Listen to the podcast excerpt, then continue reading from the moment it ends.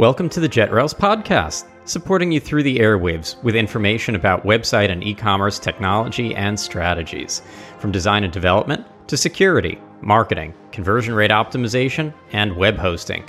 We bring you insights from industry leaders and experts. Hosted, edited, and published by me, Robert Rand, your friendly neighborhood tech ambassador. Hi, and welcome to an episode of the JetRails podcast. I'm Robert, your host. Today, we're going to be talking about privacy. We're going to be talking about how it's getting harder, how it's getting easier, and what effect it's having on e commerce merchants, and, and really how to best manage privacy as it's evolving, as new laws like GDPR and CCPA have come out. Uh, even as we record this, there are new laws that are hitting the books and, uh, for different states here in, in the US and different parts of the world. And uh, so with me today, we have uh, Mate, who's an expert in the field and uh, representing uh, his team at Enzuzo. Uh, with no further ado, Mate, would you do the honor of introducing yourself? Yeah, thank you very much, uh, Robert. It's a pleasure to be here and talk to your audience about data privacy, such an important topic. my name is Mate Prgin. I am the founder and CEO of Enzuzo, and we are focused on helping merchants um, basically um, you know, streamline and make data privacy easy, make complying to data privacy easy, and also make it part of the, the user, make it a positive part of the user experience. Yeah. And I always love to ask, you know, how did you come to the name Enzuzo? That sounds pretty unique. Yeah, well, as you know, you know, you, when you're trying to name a company, you want to sound unique and also have a, a, a domain name that that you know you can get and also have it be hopefully meaningful to what you do. So Enzuzo actually means privacy in in a, in the igbo language which is an african african tribal language spoken in nigeria. And um, you know before we settle on the name we did check with uh, a few igbo speakers to make sure it doesn't mean you know something other than privacy. Uh, but uh, it does indeed mean privacy in that language. So that we thought that was a good a, a good uh, name to use you know, my African tribal language professor from college would be very upset with me right now that uh, that I didn't know that. that's, that's yeah, we're not the first to do it. Ubuntu, the Linux distribution, is obviously another one, but uh, so ah, I never even really thought about the origin of the name, and here I am working for a web host that uses lots of versions of Linux, including Ubuntu. That's really interesting too. Huh, learned learned two new things. Um, so I, am gonna, as I often like to do, pull it back a little bit um, to try to give our audience maybe a level set on the overall topic. Hopefully, listeners have heard about uh, some of these laws that have been hitting the books uh, around the globe, both uh, in places like Europe and uh, in North America. And um, can you give a quick recap on how this legislation has been impacting e-commerce merchants for the last few years and uh, you know, when it comes to keeping customer data private, um, what is what's actually the heart of it? Um, you know, what are the overall expectations of, of these laws, and uh, what is it uh, from the merchant's perspective um, that they should really have in mind when they think about them? Well, if, if we step back at a, at a very high level, uh, when you think about it, we just over the last 25 years, which is very recent time, we came out of the industrial era and have stepped into the digital era. And in, in previously in the, in the, in the industrial era, data, personal data did not have as much value as it does today. And one of the things that we're having, we're wrestling with right now as we step into the digital era, we're just beginning to understand how much value personal data has and, you know, how you protect it, how you treat it. Uh, and, and so the last 25 years, there's been a lot of experimentation, but we started with this premise that personal data should just be available everywhere for everyone to use. And, and as we go, we're learning that, oh, that there's some really, you know, ter- negative consequences of doing it that way.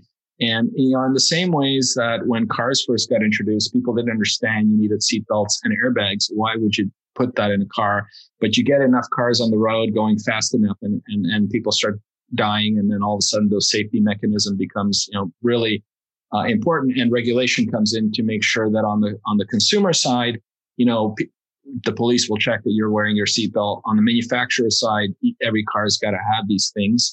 And and I, I, look at data privacy as as what seatbelts and airbags were to cars and you know back a century ago which is their safety it's a safety mechanism to make sure um, you know, we, we, we have a, a, good way of getting everything done, but it's done in a safe and, and sort of, um, a safe way for consumers. So that's a very high level overview of the purpose of, of where data privacy is going. And I think we're just at the beginning of this trend. This is going to accelerate. Um, a lot of people are saying that COVID accelerated the digital era by five years because, you know, we had no choice but to uh, you know, basically embrace the online world. And, um, you know, we're certainly seeing data privacy is becoming much more prominent, a much more prominent topic as that's happening. That's, that's an interesting way of looking at it. So, in, in essence, uh, as technology is speeding up, data privacy may as well. I mean, look, I, I've seen a lot of these things. There's often a snowball effect. So, one state decides that uh, for sales tax purposes, they're going to treat marketplaces differently. They'll make the marketplace collect the sales tax on behalf of the sellers. And next thing you know, other states are like, oh, we can make sure we collect more revenue that way. Like, who's going to chase after this little Amazon seller? But we'll make Amazon collect the tax on, on their. Yeah, you know. And next thing you know, one by one, they follow suit. And that doesn't just impact Amazon, that impacts lots of smaller marketplaces and new entrants to the market. And um, so I, I, suppose it's a little bit of the the same here that. Uh, there's reason to expect um, a little bit of that. So I know California already has uh, has the CCPA ha- has laws on the books. Um, who else is kind of top of mind here in the U.S. when it comes to data privacy laws that are emerging? Yeah, that's a great question. I think um, you know it really all started in Europe with GDPR uh, back in in 2018 when that law came into effect, and then California was sort of next with CCPA. Uh, Brazil, a lot of people are don't know about this, but it, Brazil has LGPD, which is actually very similar to GDPR that came into effect last August. So this is an international thing that's happening. Um, Canada is in the process of putting in um, uh, what's called Bill C11, which is very similar to GDPR. That's that's uh, actually you know been announced and, and under review right now. Uh, Virginia has just announced a law. Um, there's a lot of uh, work in um, New York and Massachusetts, and I think there is some a push at the U.S. federal level. Probably once the um, you know the COVID stuff is kind of through. Uh, I don't think people want state by state patchwork at the end of the day in the U.S. So it's although multiple states are are are moving, you know, Virginia, California, and others in that direction, we do expect at some point a U.S. federal res- regulation so that it's you know easier for businesses to comply with one thing and not multiple things. But where we sit today, it, it is kind of happening at the state level faster than it is at the federal level. Yeah, well, you know, if you think about it, for a business let's and let's say that you're in Texas and there's no Texas law about this, but. If you're then in order to sell in California and Virginia and all these other places, you're going to have to observe regulation anyway, and then you have to balance all these different regulations. Might actually be worse for those businesses than than one universal. So I, am with you there that I think that uh, there's every reason to expect that it's going to get attention in other countries um, and from the federal government here in, in, the U.S. and that there'll be at least some thought into it. It'll be interesting to see where that leads. I don't uh, I don't make a lot of guesswork on, on what comes out of political arenas, but uh, but but yes, I'm with you there. And it's important to understand um, some of the regulations apply to where the customer is coming from, not so much where the business is. I think this is really important. You know, so if you're based in Texas but you have customers in California, you have customers in Europe those regulations gives your users certain rights that they can assert, like the right to be deleted, the right to have access to their information. So you're in Texas and you're thinking, we don't have a law. Yeah, but you want to sell to California, you want to sell to Europe, you want to sell to Canada. And all of a sudden you need multiple regulations that are not in your home state that you actually have to comply with. And that's the thing that makes this uh, so complex. So, you know, a lot of businesses are just looking at the most stringent uh, regulation right now, which is GDPR and just saying, you know what, I'm going to do that because then I'm probably okay in many other places, even though I don't necessarily have to do it for all my customers. Uh, just the work to figure out which ones you do it for and you don't. That's actually, you know, it's it's work to figure that out. So sometimes it's easier just to do it for everybody and, and get ahead of the game. So yeah, and it's kind of switching gears. What are the trends when it comes to shoppers? Do shoppers really uh, by and large care about data privacy? You know, I'm sure if you if you poll them, that they'll say, of course, that they want their data to be yeah. treated well. But in reality, are, are there any trends that merchants should be aware of in terms of you know how shoppers are reacting to websites? Um, are, are they checking privacy policies? Are they changing buying habits because of uh, any of these topics? Yeah, that's a great question. Um, so uh, I think you know when you think about consumer sentiment, you think about eh, you know you can sort of think about all the social issues that that we're all wrestling with because that's kind of you know consumers react in a, in a kind of a the same way towards multiple types of issues um, and, and in many ways data privacy is also a social issue. So when you think about all the social stuff that's happening, whether it's, you know, Me Too or, uh, you know, Black Lives Matter or any of that, there's typically the pattern is there's kind of a buildup of, of things that happen. And then there's kind of a catalyst point and all of a sudden it, it seemingly comes out of nowhere where you have, you know, say protest and it becomes like a, a really important topic. Um, but that buildup is is kind of predictable. You can kind of see it happening. So in the in the privacy world, you could see some some evidence around you know the when when the Edward Snowden thing happened and, and that was a big revelation that oh my god all this data is out there and, and these are the types of people that have access to it. When Cambridge Analytica happened and people understood wow all the places your Facebook data could end up in um, those were things that were kind of like building up the powder keg and, and starting to you know and and I do expect that as as we have more data breaches and more events like that, that people are starting to, you know, there will be a catalyst event where it becomes, you know, quite mainstream. So right now, um, I would say there is a, um, a, a small percentage of consumers that are really really passionate about data privacy. Um, uh, some of the evidence of that is uh, you look at sites like DuckDuckGo, which is a you know, a version of Google that's uh, more focused on data privacy. So the idea is you do a search and it doesn't profile you. It just gives you results based on your uh, search terms, um, not based on your personal information.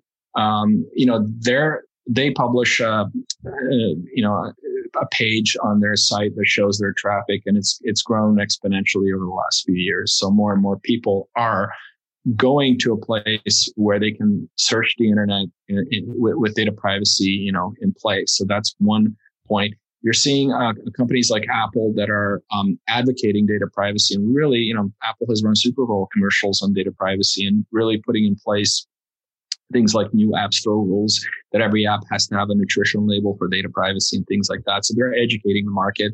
And then uh, at the zooming in on the merchant uh, front, what we're seeing a lot of uh, merchant platforms will, um, you know, get very aggressive on, say, collecting user information so they can put them on the mailing list. So one tactic that you know you've probably seen yourself is you fill out a, a shopping cart and you abandon it because you change your mind, and then all of a sudden you start getting emails from that merchant, uh, and even though you didn't buy anything, and we've seen, uh, you know, in our own experience, we've seen consumers get surprised that, hey, I chose not to buy that brand for whatever reason.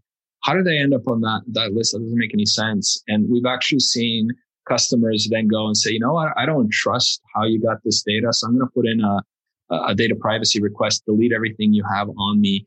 And this is going to, uh, you know, even some very small merchants that haven't even thought about this. And, um, I can give you one example where um, the customer was so uh, enraged that, that he made the merchant uh, take screenshots of, of uh, their software and prove that they delete, deleted their data. Right. So it's it's it happens where you see it where when something happens that is unexpected to the user. You know, you know, you share your data with Apple and you kind of like, okay, they, I know they have stuff on me and, and you kind of trust that brand, but you go to a lot of smaller merchants where you don't necessarily you're trying to figure out if you trust it or not, and you see that they have data on you that you didn't expect, and uh, and that's when people start becoming aware of their data privacy rights and exercising them. And, well, and, and, a lot and when you're aggressive with that, which I think is where a lot of brands fail with it, uh, when all of a sudden you're sending a few, uh, multiple emails a day trying to bring them back to checkout, you're uh, all of a sudden it's it's more or less like they're knocking on your door as as a shopper. It's one thing to hey you you know you you left the store and you left the cart sitting here full of goods. you you know is something wrong can we you know can we help you it's another thing yeah. to be a, uh, yeah. you know above and beyond in the aggression with it again with someone that you're absolutely right that you don't have a relationship with yet that you don't have a report. Yeah, it's a whole different thing. Exactly. It's a whole different thing when it's a brand you trust that is marketing aggressively than someone you don't even like barely know that's marketing aggressively. I mean, it's sort of like a, a, neighbor you've known forever that comes over to your house, invites themselves over for a drink, and you sort of don't mind, or some complete stranger comes knocking on your door and says, "Hey, could I come in for a drink?" Uh, you're sort of like, yeah, yeah I was waiting at the bus stop with you last week. Like, you know, I figured I'd just come by and have a drink. Yeah, yeah. So and and and so for brands you know one of the, the the struggles for brands is is how do you build that trust if you if you're especially if you're a small brand and i do think this is going to be increasingly an important thing that um, uh, you in, in, any relationship you build trust transparency is a key thing right? If you if you provide transparency uh, this is a great way of building trust. So as a brand uh, a good way to provide transparency around data is giving users control over your data, putting it right and having a very clear, visible privacy policy, having um, you know the proper cookie bar and, and all in terms of service and all that, and then having uh, a self-serve way that a customer can come on your site, see and control their data. That is a great way of building trust uh, in, in this new world. Uh, you know, if if I have to go through an email, if I have to go through something that takes forever and is clunky, I'm not going to trust you. I think if I see that you're taking this seriously and making that part of it a positive user experience, that's a great way of building trust. So it's kind of like today, if you go to uh, an e-commerce website and the homepage or the blog or something isn't HTTPS, it's not loading securely. Exactly. Do you really want to keep going? Uh, yeah. That it it's just becomes another one of those trust symbols that it's kind of an uh, it's boolean it's yes or no it's it's zero or one uh, do yeah. they have it or don't they does that mean that we're stuck with those cookie bars because they just for me as as an individual they seem like a nuisance yeah it's a great question so there is a push to get sort of do away with cookies in general but i think it's going to take and you know apple and the browser guys are starting to to sort of push that but that's going to take a long time um, and and in the meantime, we we are stuck with the cookie bars. Um, you know, and I think you know if you look at Europe, uh, GDPR says that really your cookies should be off by default, except for the you know the essential cookies. Uh, and only and the user should have to opt in. You know, in the in the U.S. and Canada, we don't have quite those laws yet, but I, I do believe they're coming. Um, but in Europe, it's very strict. So you know, you're a merchant and you've got customers coming in from multiple different um, geographies, um, really what you should be doing is is kind of detecting um, which geography and putting you know a different behavior for each type of customer. That's but most people aren't doing that, so it, it gets quite complex. But that's you know it, it should really be an opt in versus an opt out uh, for for some of those uh, customers coming from uh, say uh, GDPR countries. Um, but you know, eventually, I think there's going to be a more elegant system. It's just going to take some time to get there. I'm thinking back to the privacy pages. So everyone sees the cookie bar, but a fraction of people will actually go and and look at the privacy pages. Is anything significant changing there? Is it you know is it basically just saying here's what we're collecting and here's how we're using it or uh, yeah. you know what are the the standards these days and what do we have to look forward to there? Yeah well you know there's there's sort of the the regulation the law that says you have to basically say okay what data do you collect? Why do you use it um, why do you need it? How do you process it? Um, do you sell it or do you just use it for internal purposes? You know what um, subcontractors or, or, or vendors do you share it with? Like it, it, it really the idea is to be as transparent as possible. So so you know when i put in this data you know exactly what happens to it as a consumer. Of course this is like it's very complicated to do because um, many businesses how they treat their data it changes often right? And um, it's it's fairly complex. They don't even sometimes you use a SaaS tool and you don't even know what that does with your data because it's got so you kind of have to go through and read everyone's privacy policy and, and all that. And that's uh, that's complex. So I, I, like what Apple's doing with um, some of their new guidelines around apps, which is they're basically uh, mandating to all the apps to say, come up with kind of like a nutrition label for data privacy, make it a really clear, um, you know, very presentable, consumer digestible, uh, kind of uh, a form that says, here's the data I'm collecting, here's why I need it, here's what I'm using it for. Just make that very clear. And, and you know, the more transparent, and it takes some thought and effort to to make that sort of um, um, accurate and also easily digestible. It's not it's not easy, uh, but that's that's the goal of of those of those privacy policies. Hmm. Interesting. And uh, thinking about, as it's called, the right to be forgotten. Um, has that become sort of a, a, hallmark of these privacy pages now that there is some kind of uh, uh, information or mechanism to say, I want off your lists. I, I, don't want you to store my data anymore. I want out. Um, I, am yeah. divorcing you as a uh, as a subscriber or customer or whatever else.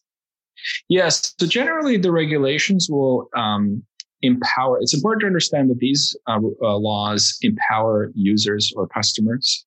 Um, so this is, um, you know, something that your customers have the right to assert. Um, and and uh, I think that's important to understand. And and typically the four rights are the right to be forgotten, the right to be deleted, the right to access my information, the right to correct my information, and the right to uh, for portability to take my information in a digital format and and get it and put it somewhere else. Um, now, out of those four, is by far the most popular one that customers and users are asserting is the right to be forgotten. That's the one. And you're right. It, it, it essentially a lot of times it happens because you might say, why doesn't unsubscribing just work? Um, well, you know, marketers tend to get cute with the unsubscribe and they have like 20 lists and you unsubscribe from one, but you're still on 10 more and it's not easy to figure out which one you're on, which one you're off. So people get fed up and they just go, you know what, just delete me because then I know for sure. Or they just don't trust the brand and, and, or they're done, they're saying, I'm not going to do business with this brand again. And they just want to be uh, deleted. And that's when they, they assert those kinds of uh, rights. You know, when somebody's clicking an unsubscribe on uh, an email, it's pretty clear that it was the subscriber that did it. If yeah. we're talking an e-commerce website where you have a user account, maybe you know being logged in with a password, something like that, that that sounds easier. But there are lots of shoppers that um, that shop as guests that don't make a, a long-term account. Are there typically mechanisms that make sure that it's the user asking to be forgotten? I don't. I wouldn't imagine that there's a lot of abuse of this, at least yet, but at some point I could see, you know, anybody could just say, here, here, you know, this is my email address. It's not theirs. It's somebody else's. Take me, take me out of your stuff so that I don't know, you know, uh, uh other, you know, I don't know, maybe, yeah, the, I, I, don't know what it is, but maybe the, you know, the, the boyfriend or girlfriend doesn't get emails from that store anymore. That'll take care of that shopping problem or whatever it may be. Yeah. I mean, so if, if I'll, I'll give you one of the biggest examples of where um, sort of I don't know if I call it abuse, but it's just that it's an unintended use of this mechanism.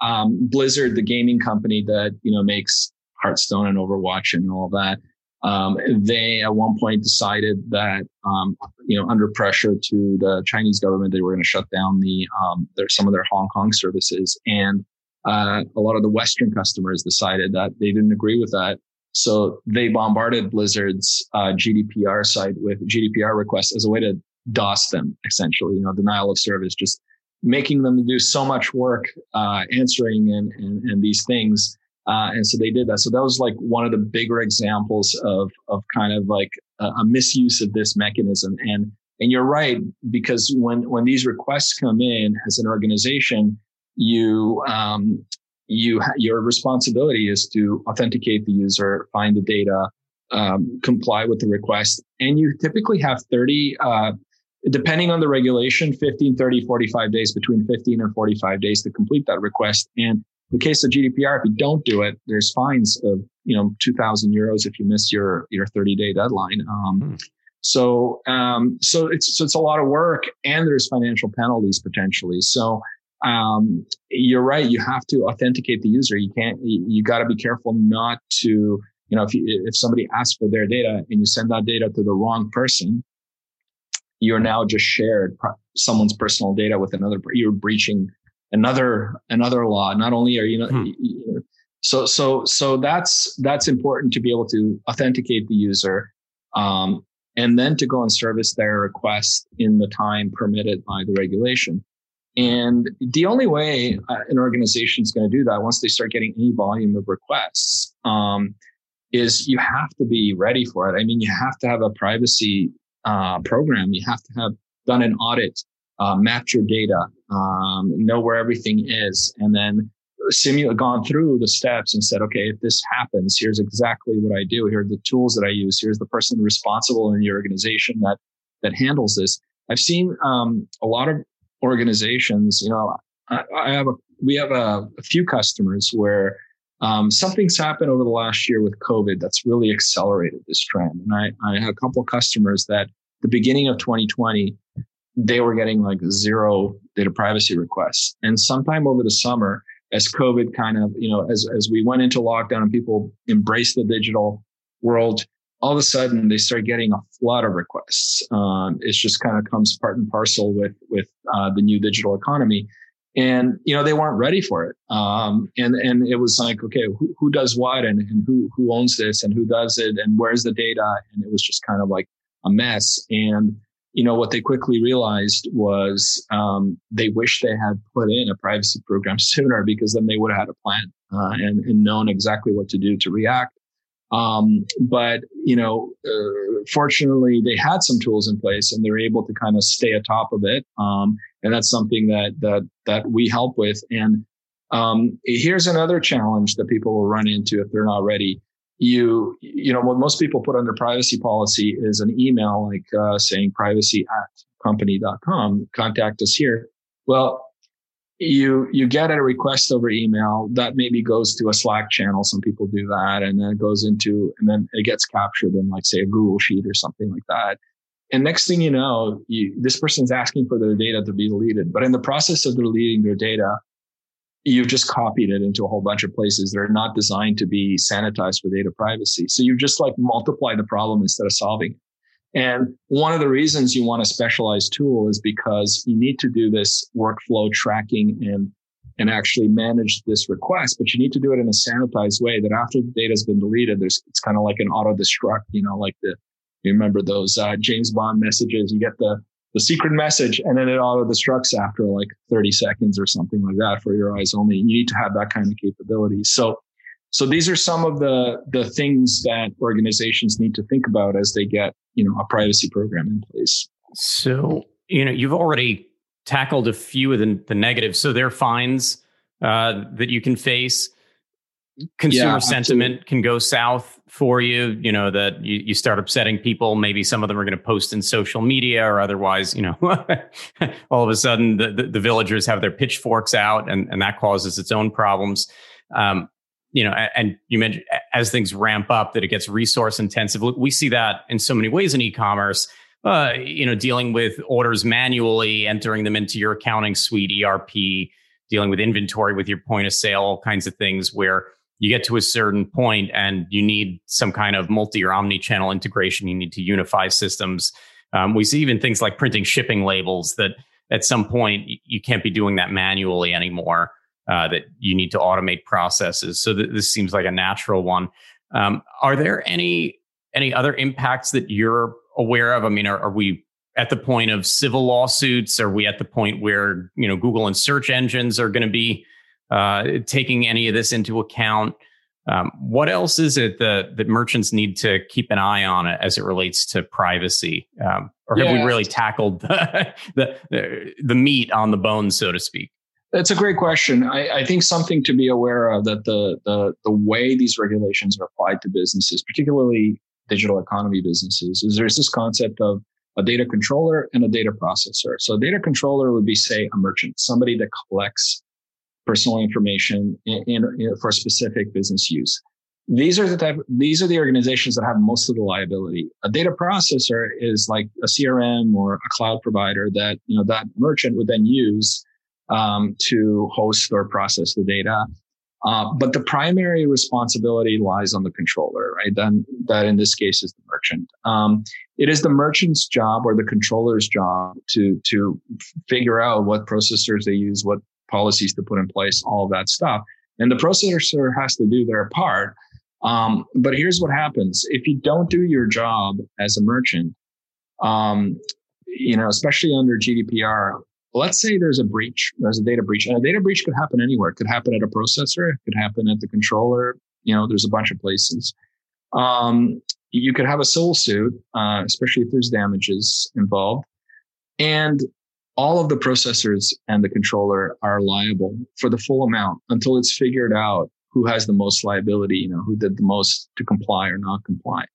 And so there's this kind of incentive that the companies that do the least are going to have the highest penalties, even though in theory, you know, it might not be your fault. So, for example, um, say you're a merchant and you put all your data in a, I don't know, a, a CRM, say like Salesforce or something like that. And, and, but you didn't put any data privacy policies in place, but you didn't get a breach, but Salesforce had a breach.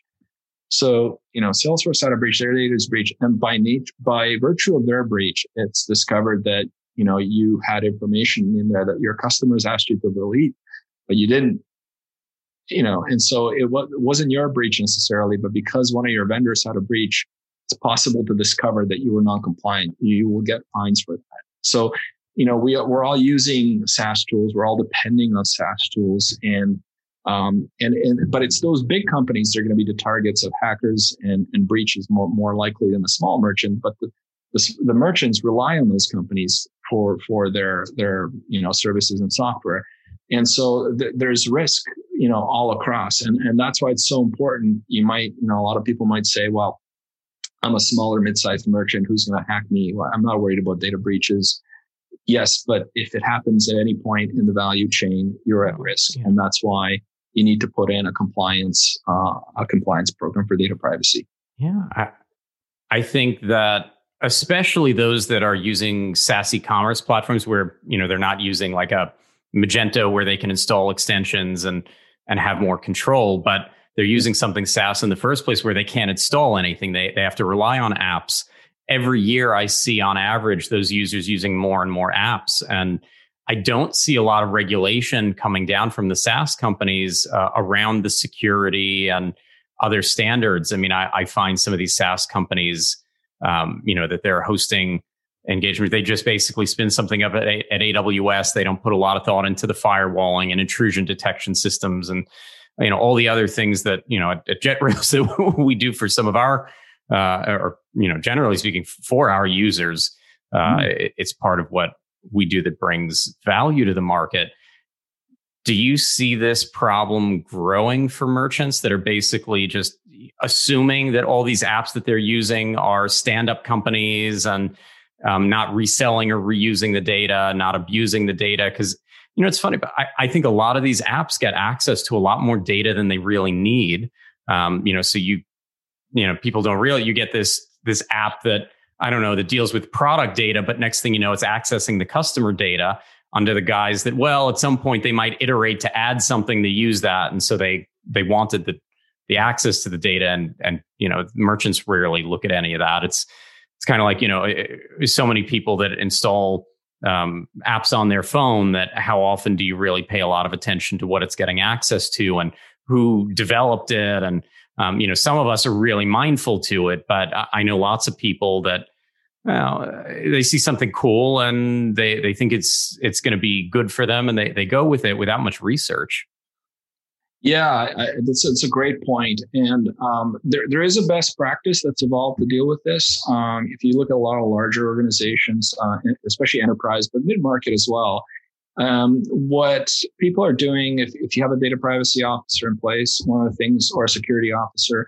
one of the things they're doing is running these um, what's called VSA surveys with with all their vendors, uh, vendor security assessment, and there's a standard spreadsheet out there that you know anybody can get. You can Google that. Um, but essentially, it's a it's a security and privacy assessment. Um, and so what happens is, you know, you get a new vendor that's going to have your data. You get them to fill out this survey, you know, to, about their security and privacy practices, and then you kind of map out, okay, this vendor has, you know, is mission critical, you know, nine out of ten, or maybe not as critical, seven out of ten, and then you kind of look at their their security and privacy assessment and you decide, you know, how much of a risk um, um, this is, and you might, you know, depending on your purchasing power, you might look at alternative vendors. You might ask them to improve their their their policies. Um, but th- this is kind of the process that companies are are going through right now to and you know if you want to be on top of i mean one of the stats for for say mid-market companies um, so say companies that are around in the two two to 500 employee range um, the stat is uh, they're using an average of 100 SaaS tools uh, split across 30 billing owners, right? Because anybody can pull out a credit card and sign up and put you know data in.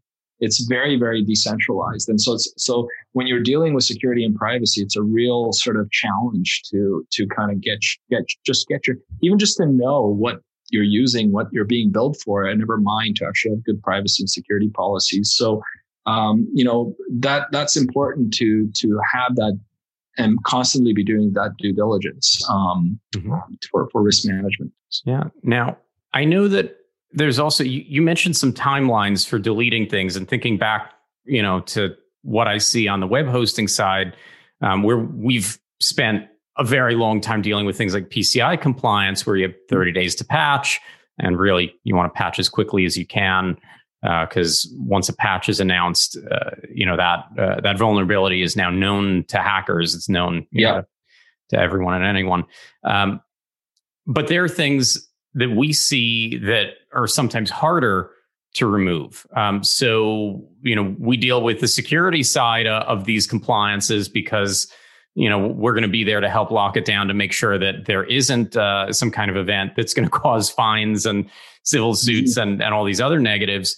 Um, and you know, not everyone has all those layers like intrusion detection systems and yeah. um, and all these other things that, that we operate. But um, backups typically contain this data and don't fall off for a while. It's not easy to remove a customer's data from a compressed backup that's sitting there, yep. you know, that's X mm. timeline old. Or the same thing I, I get would happen for the merchant. Uh, you know, they may need to hold on to certain data for tax authorities or other things yeah. that not everything can always be uh, deleted immediately. What's your take on on how specifically e-commerce merchants navigate some of those waters because they have uh, yep. certain digital needs that may not be the same as just someone that's got you know some random person's information in a crm that they're emailing but they don't have anything uh, anything uh, you know all, that worse than that? Yeah that's a great great question and i think backups are, are a pretty big a pretty big issue. Um, I, I would start with this. Um, the regulations provide uh, the this idea that um, a merchant or a business can assert um, that they have, um, you know, implied if, consent or implied consent. If a certain piece of information is critical to doing business with that customer, then they have implied consent from that customer. So, such as and, and taxes would be one area where you you have to you know there's another regulation you have to comply to you need information to do that and, and you get to keep that but what the regulations say is you get to keep that information for the minimal amount of time possible and only while you need it for that specific purpose and it's it is down to a specific purpose so if you can justify for pieces of information that you need them for a specific person to do business then then that's fine you can that that that'll stand up uh, in court but if you're just collecting as a merchant data just because, you know, you're collecting data and you want to, you know, maximize your revenue, which a lot of us want to do, um, then and, and, you don't have that explicit consent and you can't argue implied consent, then you absolutely that's where the risk is, I think. So and and so when you look at whether it's in a backup or whether it's in another, you know, structured format, that's always one of the lenses. But then specifically to backups, yeah, I mean that's that's a huge issue. And, and this is why I think a lot of data privacy uh, challenges need to be solved at the data ingest layer. You know, so only if you only collect the minimal amount that you really need, then you kind of tend to make all those other things a lot easier. You know, we're still stuck in this world of we just collect everything and hoard it, and and that that's the thing that that habit needs to change. The idea is that you you you hold the minimal and you um, really as much as possible have it in a structured data format where it's easily findable and controllable and then you can where you can apply policies to it. Uh, and that's the thing that everybody has to evolve to. So the regulators do understand this that we live in a world that wasn't designed ground up for data privacy, but these laws are coming in. And so they're, they, they, they can't really go, if they started to really apply the true rule of law to everybody, everybody would be getting, getting fined and sued, right? But um, I think what, what we've seen is in terms of the fines, it's it's still really focused on making an example out of the people that are doing absolutely nothing or the least or the most egregious examples. And uh, you know, one of the things there was a study done by um, Harvard Business Review that tracked, um, you know, the performance of public companies that um, had data breaches um, after the data breach and correlated that to you know their privacy programs in, in, terms of what they had on their website and you know good privacy policy the ability to control the data through you know a DSAR form and things like that. And what they found was that the companies that had a data breach, but were taking privacy really seriously and had it front and center on their website, they suffered the, the least stock drop. In fact, they didn't have any stock drop. People kind of gave them a pass saying, you know, you're doing your best. Data breach can happen to anybody. Um, and, and, but if you're doing your best, that's kind of the water. But the companies that were doing very little, next to nothing, mm-hmm. they, they, they had as much as a 10% um, stock drop after a data breach, right? As a result of that data breach, it's huge. So, so this is this is kind of some of the evidence that says um, if if you're doing if you're putting in the effort, doing doing your best, even if it's not perfect, you're you're still going to get rewarded. There's some there's a there's a benefit to that. You don't have to be perfect, but you have to be doing something. Yeah, look, you know, on the security side, we talk about zero day events where. Mm-hmm you know it wasn't something that it wasn't that you didn't patch it wasn't that you weren't following the best practice of the day hackers discovered something new and exploited something new and it's not you know it's not something that that you could have prepared all that well for because it wasn't a known threat uh, there are certain understandings within the security community you know i i have certain you know pieces of these laws that I keep in mind on on the hosting side. You know, with GDPR, you're supposed to have processes for regularly testing and assessing and evaluating and uh, and and dealing with with your overall security measures. And so, you know, brands that neglect to do that, uh, you know, th- that's a rough spot. And so, you know, it's the same folks. Basically, you know, if you're dealing with PCI compliance, well, um, and you've got you know proper web application firewalling tuned and and monitored and managed, and you've got these other things being handled well, probably in pretty good shape. Uh, you know, if you're following least privileged access principles and and the other things that that teams like JetRails assist with. Um, CCPA, uh, from what I've seen, you know, in some ways takes it in a little bit of a different direction. You know, they specify that if, if a consumer's data is, is stolen because forms are not encrypted or you've otherwise basically left the front door open, um, consumers can sue you. Uh, and and that they've they've really I think at some point we'll start to see that come up where um, you know maybe class action suits or other issues that people will will look at that do they care as much that they're their private data got stolen as that um, you know that they had financial consequences? Their debit card was stolen and abused and that put them on in a in some kind of hardship you know? Uh, yeah. it, it's going to be an interesting road forward to see as more people become aware uh, of these laws and you know uh, for better or worse the legal community uh, comes to grips with them how do they actually get applied um, who uses them and how I don't think, but going back to something you said earlier, I, I, think we've just barely scratched the surface with this. That it's it's still a new day with so much of it. Yeah, I mean, ultimately, where we want to end up in a, in a world is where everything's designed for data privacy ground up. It's just gonna it's gonna take us some time to get there. So while we're getting there, we gotta sort of collectively all become educated and and put you know some best practices in place and I, I tend to think about there's some similarities to data privacy and say financial uh, compliance. You know, you you can't avoid. We all know this. Not doing your taxes and not having, you know, if you're running a business, not doing the books every year and and all that stuff. It's just something that we all need to do. I mean, uh, and this is going to be one of one of these things because data has monetary value.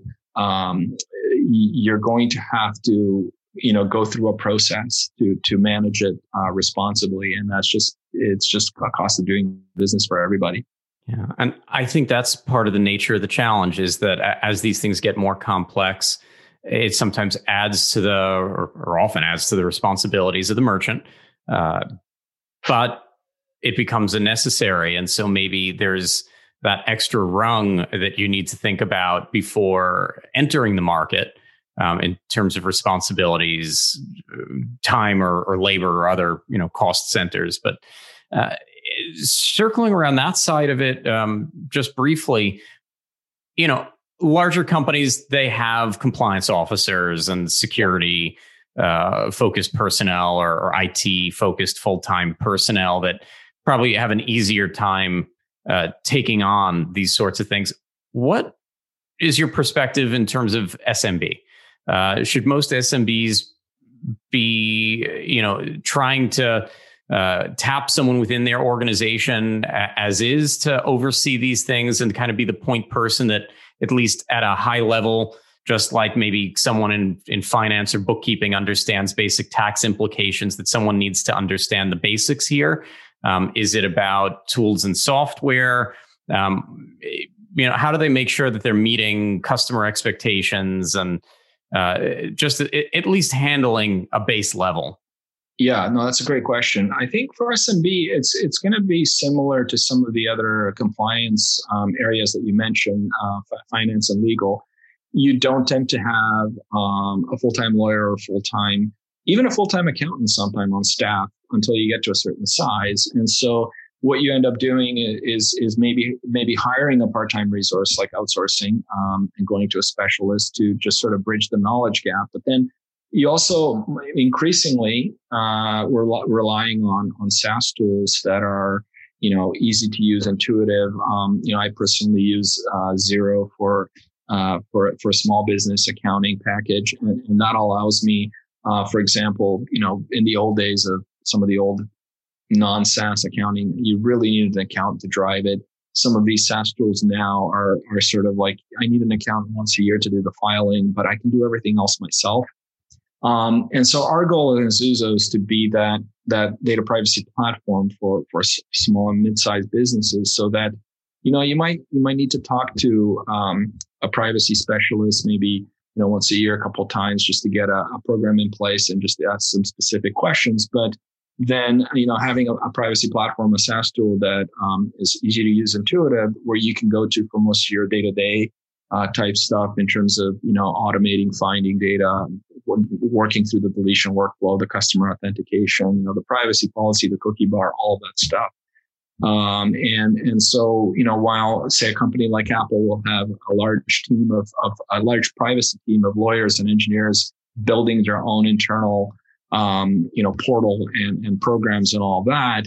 Um, you know, we're hoping to basically build that for small businesses that that enables them to to really leverage, you know, a, a kind of a standard product.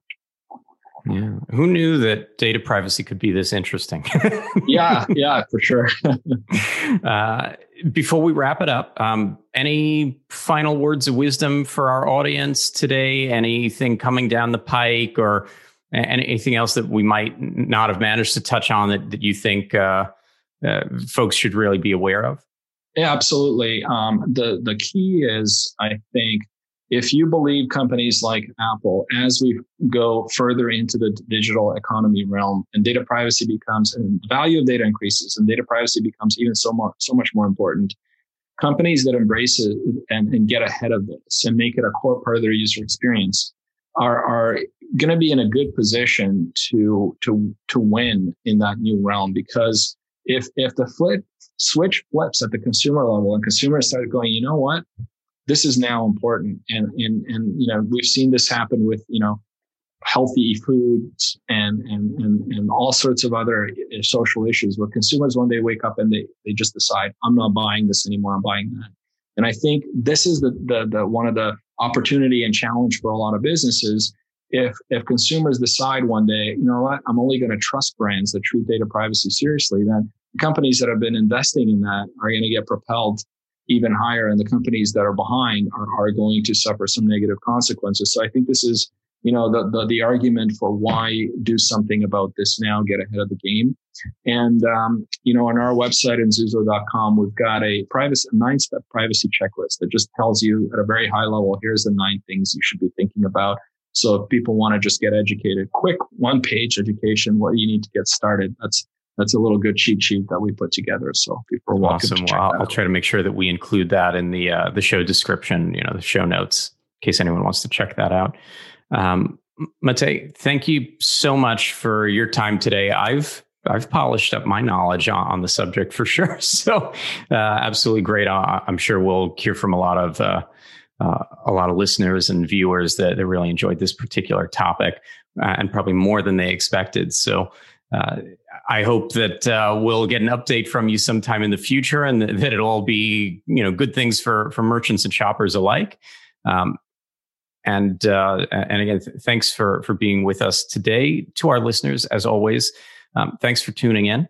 We really appreciate you and uh, wish you uh, health and happiness and happy selling. thank you, Robert, and uh, thank you to your audience for listening in. It was my pleasure. Thanks for listening to the JetRails podcast. You can subscribe wherever you listen to podcasts. We also post full videos of most episodes on the JetRails YouTube and Facebook channels. You can find links at jetrails.com forward slash podcast. Have questions about an episode? Is there a topic you'd like us to cover in the future? We're at JetRails on LinkedIn and Twitter. Do you want to sponsor this podcast? Sorry, but we're committed to ad free listening. We are, however, always looking for guests that our listeners will benefit from. And don't forget to like the podcast on whatever platform you're tuning in from. It's a small ask, but it's a big help. We appreciate it, and more importantly, we appreciate you.